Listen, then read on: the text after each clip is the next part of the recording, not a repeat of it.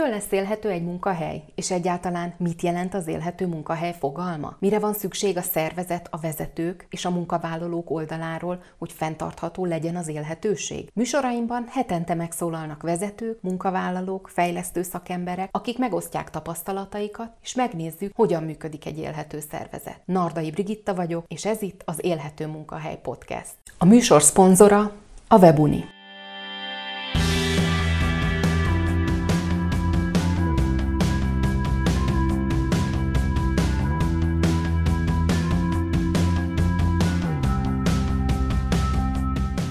Tanulj és taníts bárhol, bármikor. A Webuni hazánk piacvezető online oktatási platformja. Több mint 100 ezer felhasználóval és 600-nál is több online kurzussal egy helyen. Egyedi platformigénylési lehetőséggel, vállalati megoldásokkal a munkatársak képzésére. Tanulj és taníts bárhol, bármikor. További információk www.webuni.hu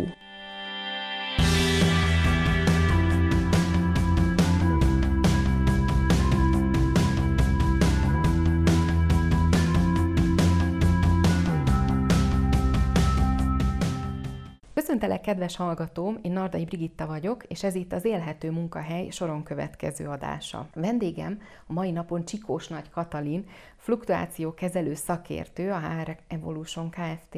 vezetője, és most rendhagyó módon nem én fogom kezdeni a bemutatkozást, mert hogy amikor mi beszéltünk, akkor nagyon megérintette az a szó, hogy élhető munkahely, és ebben nagyon megtalálta önmagát. Úgyhogy köszöntelek, Kati, és akkor most így át is adnám a szót, hogy egy pár szóban gondolatban mutasd be magad, illetve hogy mit is jelent akkor számodra az élhető munkahely.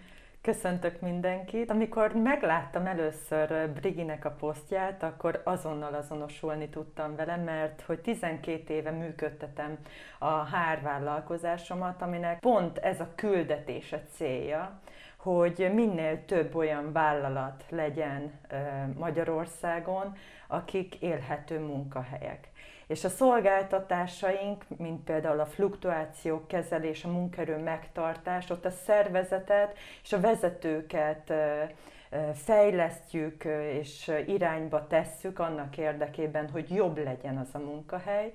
Aztán az outplacement, azaz az elbocsájtó támogatással is ugyanezt szolgáljuk, hogy amikor valakitől meg kell válni, kényszerül a vállalat egy elbocsájtásra, akkor a bentmaradóknak is könnyebb legyen, és az elbocsájtottaknak is. És a legújabb szolgáltatásunk pedig a munkavállaló támogatói program, ami egy jól létet segít elő, és ezáltal, hogyha a munkavállaló egyéni szinten is a kihívásaiban, nehézségeiben támogatást kap, és ezt a munkáltatója biztosítja, akkor ugyancsak élhetőbb tud lenni ez a munkahely. És hát ezért nekem nagyon megtetszett ez a, ez a megnevezés, és nagyon azonosulni tudtam vele. Köszönöm akkor így a bemutatást. Én azért még azzal kiegészíteném, hogy mi egy KKV-s projekt kapcsán találkoztunk, és ott dolgoztunk együtt, viszont az tény, hogy a neved a fluktuáció kezelésével összefort így az elmúlt évek során. Ugye, aki a bemutatkozó előadást, illetve adást hallgatta, az ő hallhatta, hogy külső szakértőket is meghívok, és azt gondolom, hogy Kati pontosan jól látja azt, hogy ma milyen kihívásokkal küzdenek a HR-esek, cégvezetők ebben az időszakban. Mik a legégetőbb kérdések, amikkel hozzád fordulnak így uh-huh. az elmúlt időszakban, most már így a második hullámnak nevezett időszak elején? Elég nagy létszámú ö, csoportos leépítések történtek. Áprilisban több mint 5000 fő csoportos leépítése zajlott, és a járvány alatt havonta 2000-2200 fő volt átlagosan, és hát ezáltal nekünk is a gondoskodó leépítés programjaink száma megnövekedett. Itt három alappillért emelnék ki. Nagyon-nagyon fontos, hogyha egy cég leépítésre kényszerül, akkor felkészítse a vezetőket, hogy hogyan közöljék. Mert oké, okay, hogy most van egy külső tényező, amire lehet hivatkozni, de akkor sem mindegy, hogy hogyan közöljük. Ráadásul a külső tényező most sokkal de sokkal nehezebb az utcára került munkavállalóknak, mert sokkal kevesebb munkalehetőség van, és sokkal többen kerülnek ki a munkaerőpiacra. Tehát a, a vezető felkészítése, hogy hogyan közli, és az érzelmeket, amivel egy ilyen helyzetben találkozik, azt hogyan fogja kezelni. Akár egy sírást, akár egy agressziót, nem mindegy, hogy hogyan kezel. És nagyon sok vezető egy ilyen közlés előtti éjszakán nem tud aludni. Tehát ezt is érdemes támogatni a szervezet részéről, hogy hogyan dolgozza fel a vezető. Aztán a másik alappillére, hogy az elbocsájtott milyen támogatást kap. Hogyha nincs erre büdzsé, nem probléma, a HR egyszerűen össze tudja gyűjteni azt, hogy abba az iparágba, ott a földrajzi területen milyen állás lehetőségek vannak, vagy föl tudja venni a kapcsolatot a szomszédos cégekkel. Mi azt javasoljuk, hogyha egyáltalán nincs pénz, akkor legalább egy kis könyvet állítson össze, a HR az elbocsájtottaknak, ami egy alapinformációt ad, hogy hova, ráadásul járványhelyzetben online kellett intézni az ügyeket, tehát hogy egyáltalán hogyan tud tovább lépni, miután kikerül az utcára. És hát a harmadik alappillére, amiről nagyon sokan megfeledkeznek, az a bent maradó. Mert hogy ők bizonytalanságban maradnak. Őket érinteni fogja-e még a leépítés, vagy többletmunkát jelent -e számukra számukra? Vagy a vezető hogy kezeli majd a jövőben ezt a helyzetet, hogy mondjuk 10 fős csoportból 6 fős lett a csoportja. És a bent maradó állományt is fel kell készíteni, transzparensen kell velük kommunikálni, hogyha érzelmileg valaki egy elbocsájtott elvesztését, tehát egy kollega elvesztését nehezen éli meg, akkor ezekkel is érdemes foglalkozni. Aztán a járvány alatt vannak olyan cégek, akik fókuszba tették, helyezték a munkavállalókat, az állományban lévő munkavállalókat. Valaki fel is mérte, hogy mire van szüksége a dolgozóknak. Ilyen volt például az Unika, egy videót készítettünk is az Unika HR vezetőjével, kis tímával. Felmérték, hogy mire van szükségük. Reziliencia, stresszkezelés, egyéni kihívások, sokkal több problémával fordultak, vagy kérdéssel fordultak a vezetőikhez, és ezáltal ők kidolgoztak egy ilyen hár étlapot, amiből választhatott a munkavállaló workshopok, vagy online workshop, és itt volt a munkavállaló támogatói program is, ami egy névtelenül igénybe vehető szolgáltatás bármilyen magánjellegű kihívással. Tehát nekünk most ez a két terület, amivel fordulnak hozzánk. És neked személy szerint, illetve a csapatodnak miben volt más ez az időszak? Miben kellett változtatnotok? Mi volt a kihívás? Egyértelműen a fejlesztések, a fluktuáció kezelő, fejlesztő, meg, megtartó programok nullázódtak, vagy id- időlegesen eltolódtak. Ehhez nekünk is alkalmazkodni kellett. De mivel így több lábon áll a, a cégünk, a szervezetünk, ezért hát más te- tevékenység került fókuszba. Elfogadtuk, alkalmazkodtunk jutunk ehhez. Ha jól tudom, akkor már évek óta kutatásokkal is foglalkoztok, és számszerűsítitek akár a fluktuációnak a mértékét, ebben van egy egyedi kalkulátorotok is, hogyha jól tudom. Mik ezek a kutatások? Néhány olyan pontot ki tudnál belőle emelni, ami a mostani hallgatók számára ez hasznos lehet? Három kutatást említenék meg. Az első, ami tavaly 2019-ben készítettünk először, fluktuáció benchmark kutatás. Itt az volt a küldetésünk, hogy tegyünk rendet a fluktuáció számításában, és legyen a vezetőségnek, a hár szakembereknek egy olyan objektív, tényszerű adat, hogy négy évre visszamenőleg 2016-tól mennyi volt Magyarországon földrajzilag és iparági bontásokban az elvándorlás, a fluktuáció. És ezt pedig, hogyha már csináltuk, akkor különböző bontásokba is szellemi, fizikai, kölcsönzött, saját, diák. Miért mentek el, már mint a munkáltató által, vagy munkavállaló által, vagy egyéb. Tehát nagyon sok bontásban vizsgáltuk ezt, csak nagyon-nagyon röviden, itt 124 vállalat vett részt ebben a kutatásban, de 134.500 főt foglalt foglalkoztatott, tehát hogy közép- és nagy főképp. Magyarországon átlagosan 2019-ben 29% volt a fluktuáció, és nagyon fontos, hogy mi számoltuk ki, tehát hogy mivel mindenki másképp számolja, ezért nem azt kértük, hogy kinél hány százalék, hanem mi kértük be az átlag statisztikai létszámot, a kilépett létszámot, mindent mi kalkuláltunk. De az is fontos, hogy a 124 vállalatból 50%-a, aki nem foglalkoztat kölcsönzött munkavállalót. Ezeknél a vállalatoknál az átlag éves fluktuáció 24% volt tavaly évben, és azoknál a cégeknél, ahol van kölcsönzött, ott pedig 39% volt az éves fluktuáció.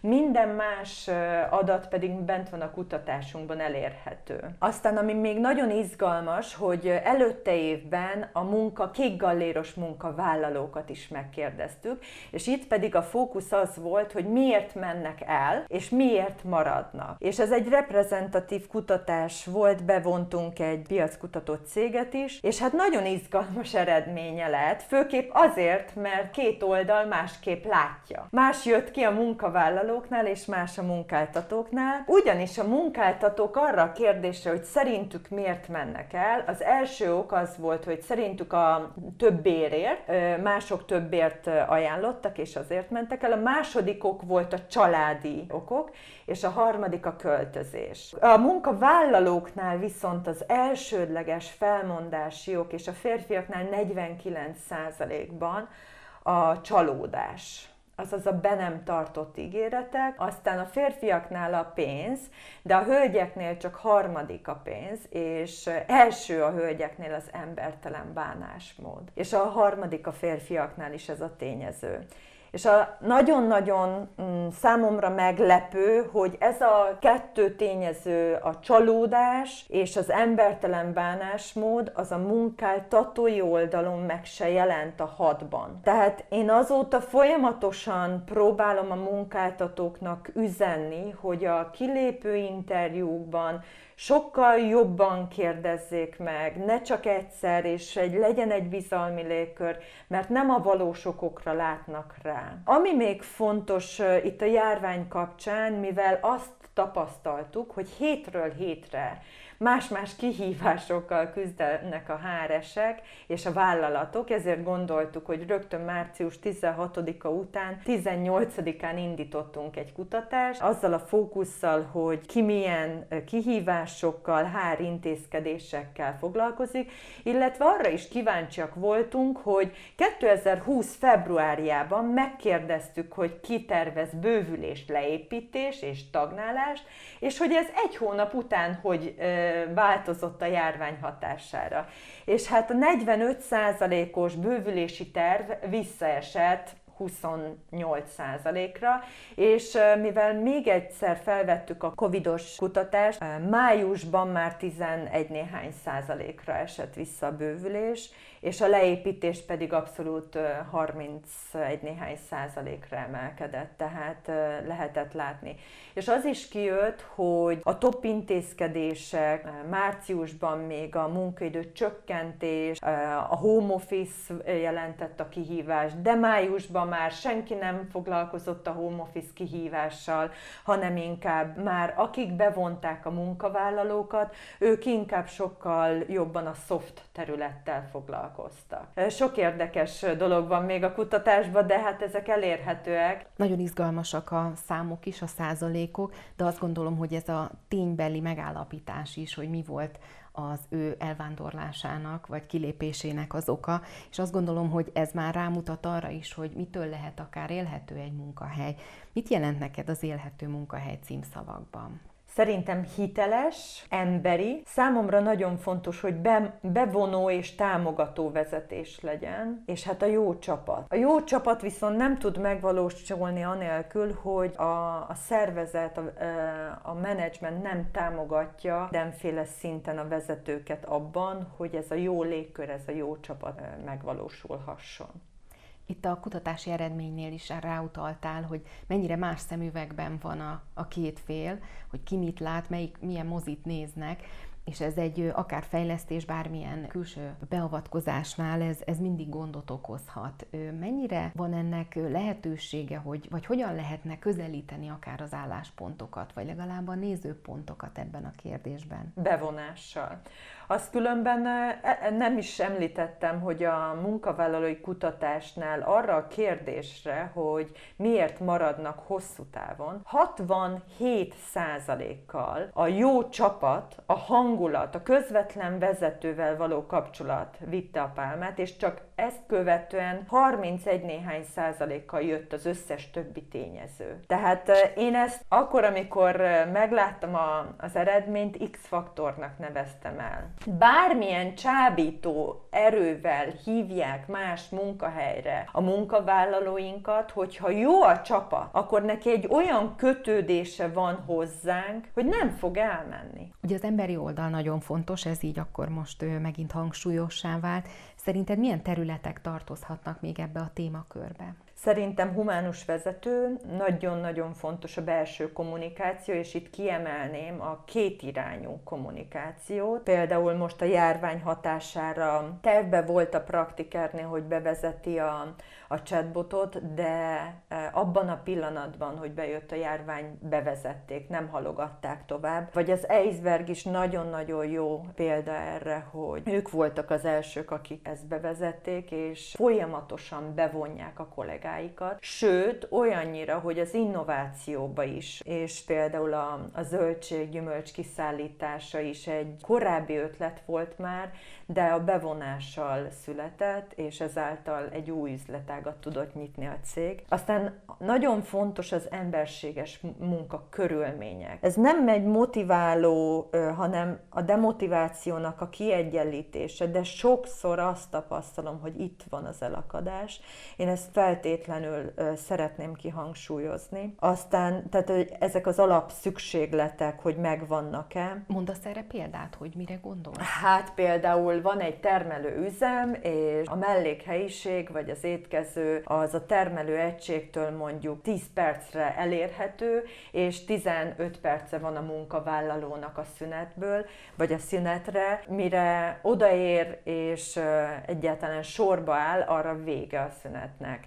Vagy hogyha egyáltalán nem is megfelelő körülmények, vagy egy munkabakancs, tehát hogy hogy várjuk el, hogy jól teljesítsem, vagy úgy jól érezze magát, hogyha kényelmetlen az a bakancs, vagy feltöri a lábát. Tehát ezek az alapszükségletek. Vagy hogyha tényleg vehetjük a bért is, tehát hogyha nem tud megélni belőle, hogyha annyira le vagyunk maradva, akkor ne várjuk azt, hogy ő valóban motiválni fogja az a, az, az összeg. De én nagyon-nagyon kiemelném, hogy ha az alapszükségletek megvannak, akkor a kulcs a törődés, az odafigyelés, a gondoskodás. És az Eurofamily HR vezetőjével, Lükő Szilviával nagyon sokat szoktam beszélgetni. Fantasztikus, ami náluk a szervezeti kultúrában megvalósul nap mint nap, pedig egy 800 fős szervezet. És nem tudom pontosan, talán 50 valahány üzlettel rendelkeznek az ország minden pontján. Tehát ne hivatkozzunk arra, hogy azért, mert több telep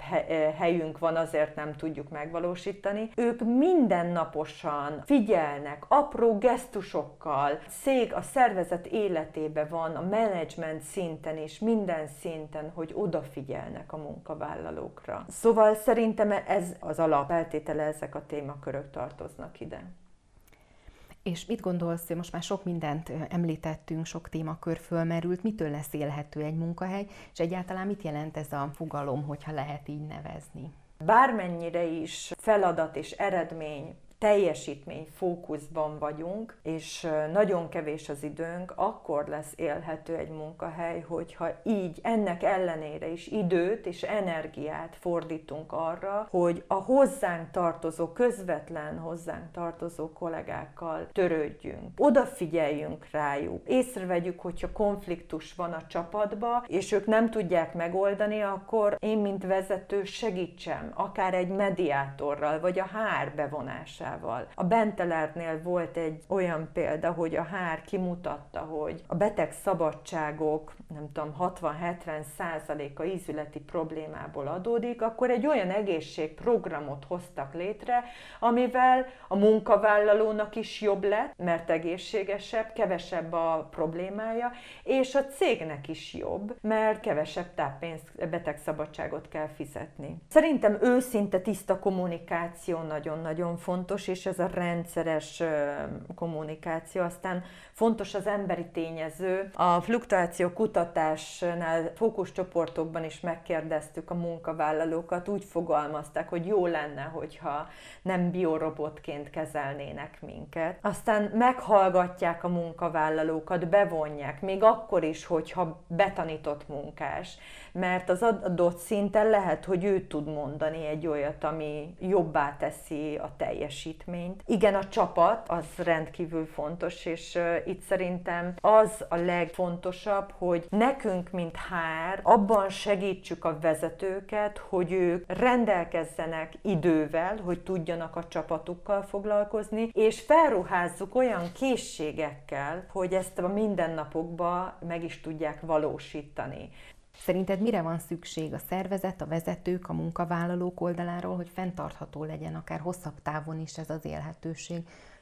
Három dolog szerintem. Egyrészt folyamatos vezetői támogatás, kettő rendszeres visszacsatolás a munkavállalóktól, és szerintem nagyon fontos a változásra gyors alkalmazkodás, és ennek az alapfeltétele a vezetői felelősségvállalás, ami az odafigyeléssel, törődéssel tud megvalósulni. Én ezt a hármat emelném ki. Egy dolog ugye, és nagyon sokszor elhangzik, hogy a vezetők rengeteg mindent megtesznek, és a szervezet is. De kérdés az, hogy ezt hol és hogyan, milyen formában értékelik a munkavállalók. Van erre valamilyen kimutatható eredmény, statisztika, vagy mi a tapasztalatod ezzel kapcsolatban? Valóban észreveszik, hogy ezek értékes programok? Szerintem nagyon fontos, hogy évente legyen elégedettségfelmérés, és én nagyon-nagyon hiszek abban, hogy ebben a változó világban a pulzusmérések, ami lehet negyed évente, valahol akár két kérdéssel, nem több, mint két kérdéssel, akár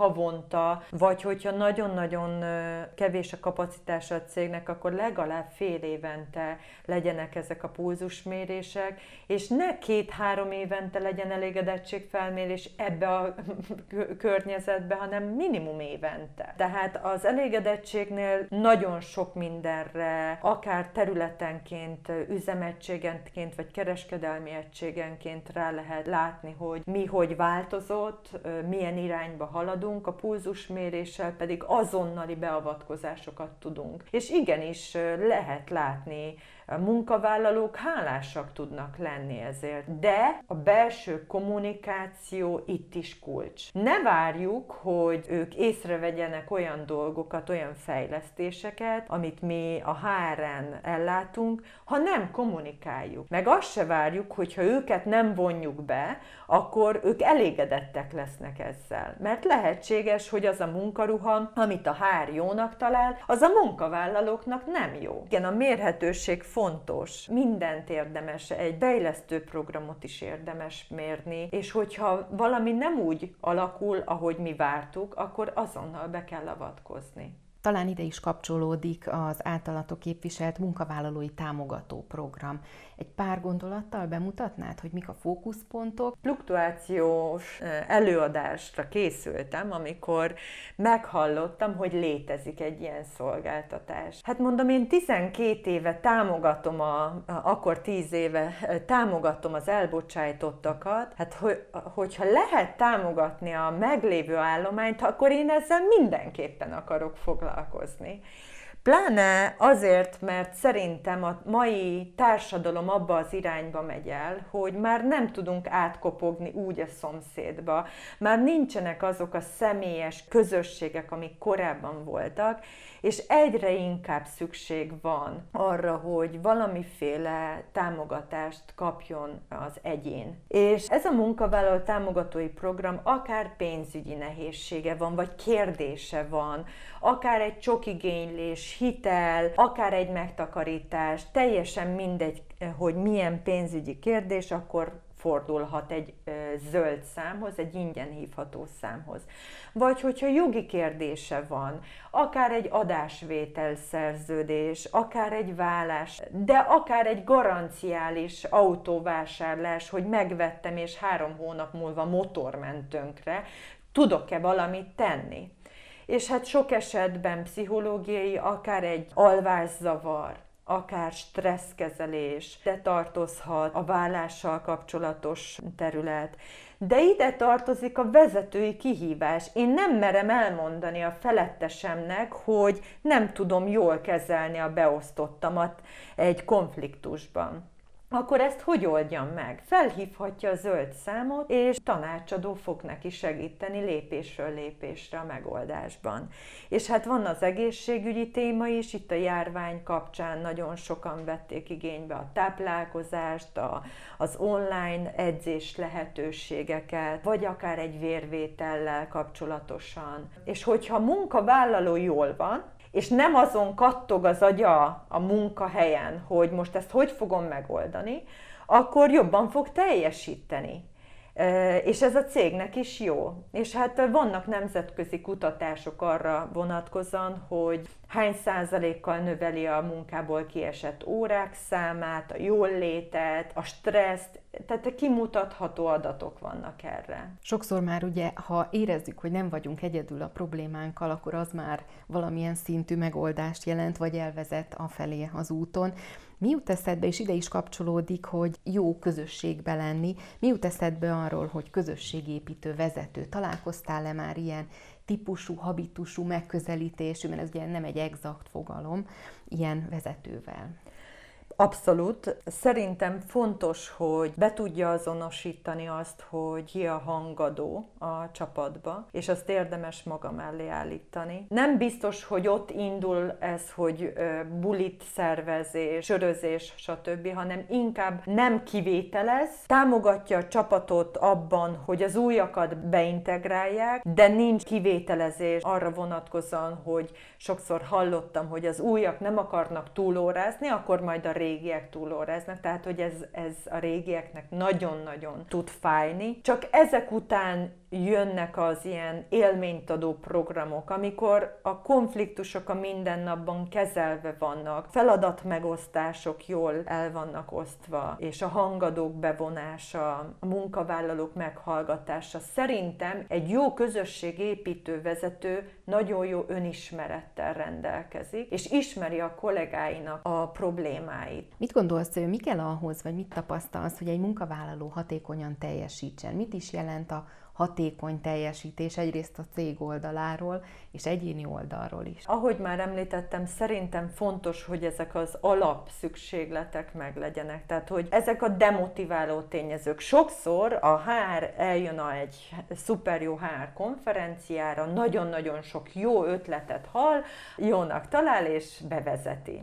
Na most szerintem ezzel az a probléma, hogyha nem itt tart a szervezet, akkor az akár visszájára is fordulhat. Tehát, hogy azt kell megnéznünk, hogy a mi szervezetünk, a mi munkavállalói állományunk hol tart milyen kihívásokkal küzd, mik a, az alapvetők. És hogyha alapszükséglet problémájuk van, akkor ne kezdjünk el csillivilli motivációs eszközöket alkalmazni, hanem először azokat rakjuk rendbe. Az új generációnak létfontosságú, hogy célt és küldetést találjon abba, amit csinál, lássa az értelmét, de szerintem még az idősebb korosztály is, tehát hogy egy folyamatot átlátni, tudja, hogy mit miért csinál, ez nagyon-nagyon fontos. Akkor tud ő jól teljesíteni. A dolgozók mennyire vannak tisztában az a feléjük támasztott elvárásokkal, illetve a saját felelősségükkel, mert akár cégkultúráról beszélünk, vagy szervezetről, az élhetőségről is, nekik ugyanolyan szerepük és felelősségük van ezekben a kérdésekben, hogy szerinted mennyire vannak ezzel ők tisztában? Meglátásom szerint ők tisztában vannak ezzel. A kérdés az, hogy mennyire transzparens a, a kommunikáció, mennyire példamutató a vezető. Hogyha elvárjuk, hogy nem lehet telefonálni munkaid, vagy nem lehet facebookozni munkaidőben, és a vezető meg fönt van a neten, az nem egy jó irány. Tehát, hogy én szerintem csak ezen múlik. És egy picit összefoglalva, szerinted hogyha most HR-esek is hallgatják az adást, akkor, vagy cégvezetők, akkor ők mit tudnak tenni az élhetőségért a mindennapokban? Szerintem a mindennapokban egyrészt beszélni a kollégákkal. Én erre javasoltam is egy nagyon-nagyon egyszerű struktúrát, hogy rendszeresen, eh, tehát nem adhok jelleggel, mindenkivel, nem csak a legjobbakkal és a legrosszabbakkal, hanem időnként tényleg mindenkivel, és valamiféle mini struktúra alapján, de beszélgessünk a kollégáinkkal. Nem kell hozzá teljesítményértékelő rendszer, sőt, eh, lehet, hogy az elviszi egy másik irányba. Kérdezzük meg, hogy hogy van, milyen kihívásokkal rendelkezik, milyen támogatásra van szüksége, mi kell ahhoz, hogy ő többet hozzon ki magából, mi a meglátása a cégünkről most, szerete itt dolgozni, mennyire elkötelezett. Pár kérdéssel időnként beszélgessünk velük.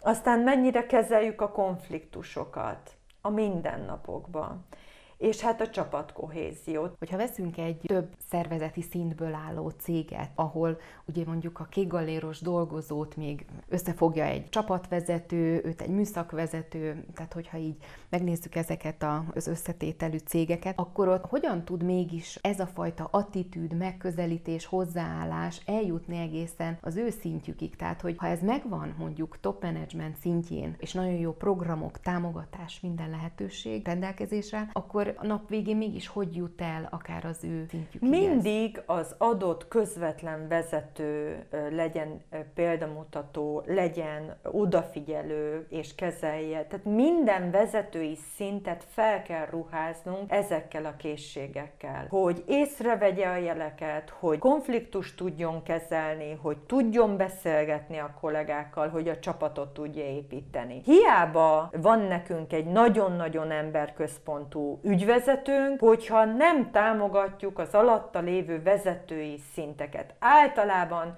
tök jó szakemberekből lesznek a csoportvezetők, műszakvezetők. De ők mikor és hol tanulták volna meg ezeket a skilleket? Ezeket nekünk kell, hogy támogassuk és felruházzuk őket. Zárásképpen következzen néhány gyors kérdés, rövid válaszsal. Hány órát töltesz önismerettel, önreflexióval? Hát körül vagyok véve szerintem fejlesztő trénerekkel, kócsokkal, és folyamatos visszajelzést kapok, meg amikor egy előadásomra készülök, akkor mindig amit mondok, azt azért így rávetítem a saját szervezetemre, egy önreflexiót abszolút beépítek, tehát hogy így szerintem ez a mindennapjaim része. Mi a legmeghatározóbb munkahelyi élményed? Nem is biztos, hogy munkahelyi élmény. Nekem az nagyon-nagyon-nagyon doppingszer, amikor egy ügyfélnél azt látom, hogy átkattan valami. Amikor úgy megyek oda egy fluktuáció kezelésnél, hogy teljesen skeptikus egy ügyvezető vagy egy menedzsment. Mit tudunk mi tenni, amikor ők már mindent próbáltak, és ez számtalanszor volt. És amikor a diagnosztikának a tényszerű, objektív adatait visszacsatoljuk, és a tapasztalatokat töményen mondjuk, akkor nagyon sokszor volt már, hogy elnézést kértek, hogy nem megfelelő hangnemben képviselték a dolgokat. Egy szemléletet tudunk formálni, változtatni, akár egy három órás programon, de az nekem ilyen heuréka, az egy fantasztikus élmény. Mit olvastál utoljára? Én nagyon-nagyon szeretek mindenféle ilyen emberrel kapcsolatos, a B-terv, talán az volt az utolsó, és én mellette ilyen limonádékat olvasok, az kapcsol ki teljesen. Mit tanácsolnál kezdő HR-eseknek, akik most kerülnek a pályára? Mi lehet az a kulcs tényező, amivel ők mindenképpen foglalkozzanak? Hát először is nagyon fontos, hogy milyen vezetőjük van, vagy milyen hár csapatba kerülnek. Nagyon-nagyon fontos szerintem, hogy így beszélgessenek, figyeljék meg a hár csapat működését, operatív szinten is, és próbálják átlátni a folyamatokat, legyenek minél többet a vezető mellett, hogy tanulni tudjanak. Tehát, hogy egy kezdőnél szerintem az a legfontosabb, hogy gyakorlati dolgokba belejöjjenek, legyenek, minél többet legyenek a, a kollégák között. Ha még tapogatózik, hogy a hárnek melyik szegmense, mert hát hatalmas nagy a hár, tehát hogy lehet, hogy először ezt kellene megtudni, hogy egyáltalán hozzá az adatok, a különböző controlling dolgok, az emberi rész, a soft témakör, mi áll közelebb? Tehát, hogy lehet, hogy ezt tanácsolnám. Köszönöm szépen a beszélgetést. Én is köszönöm, Rigi, nagyon élveztem. Én is.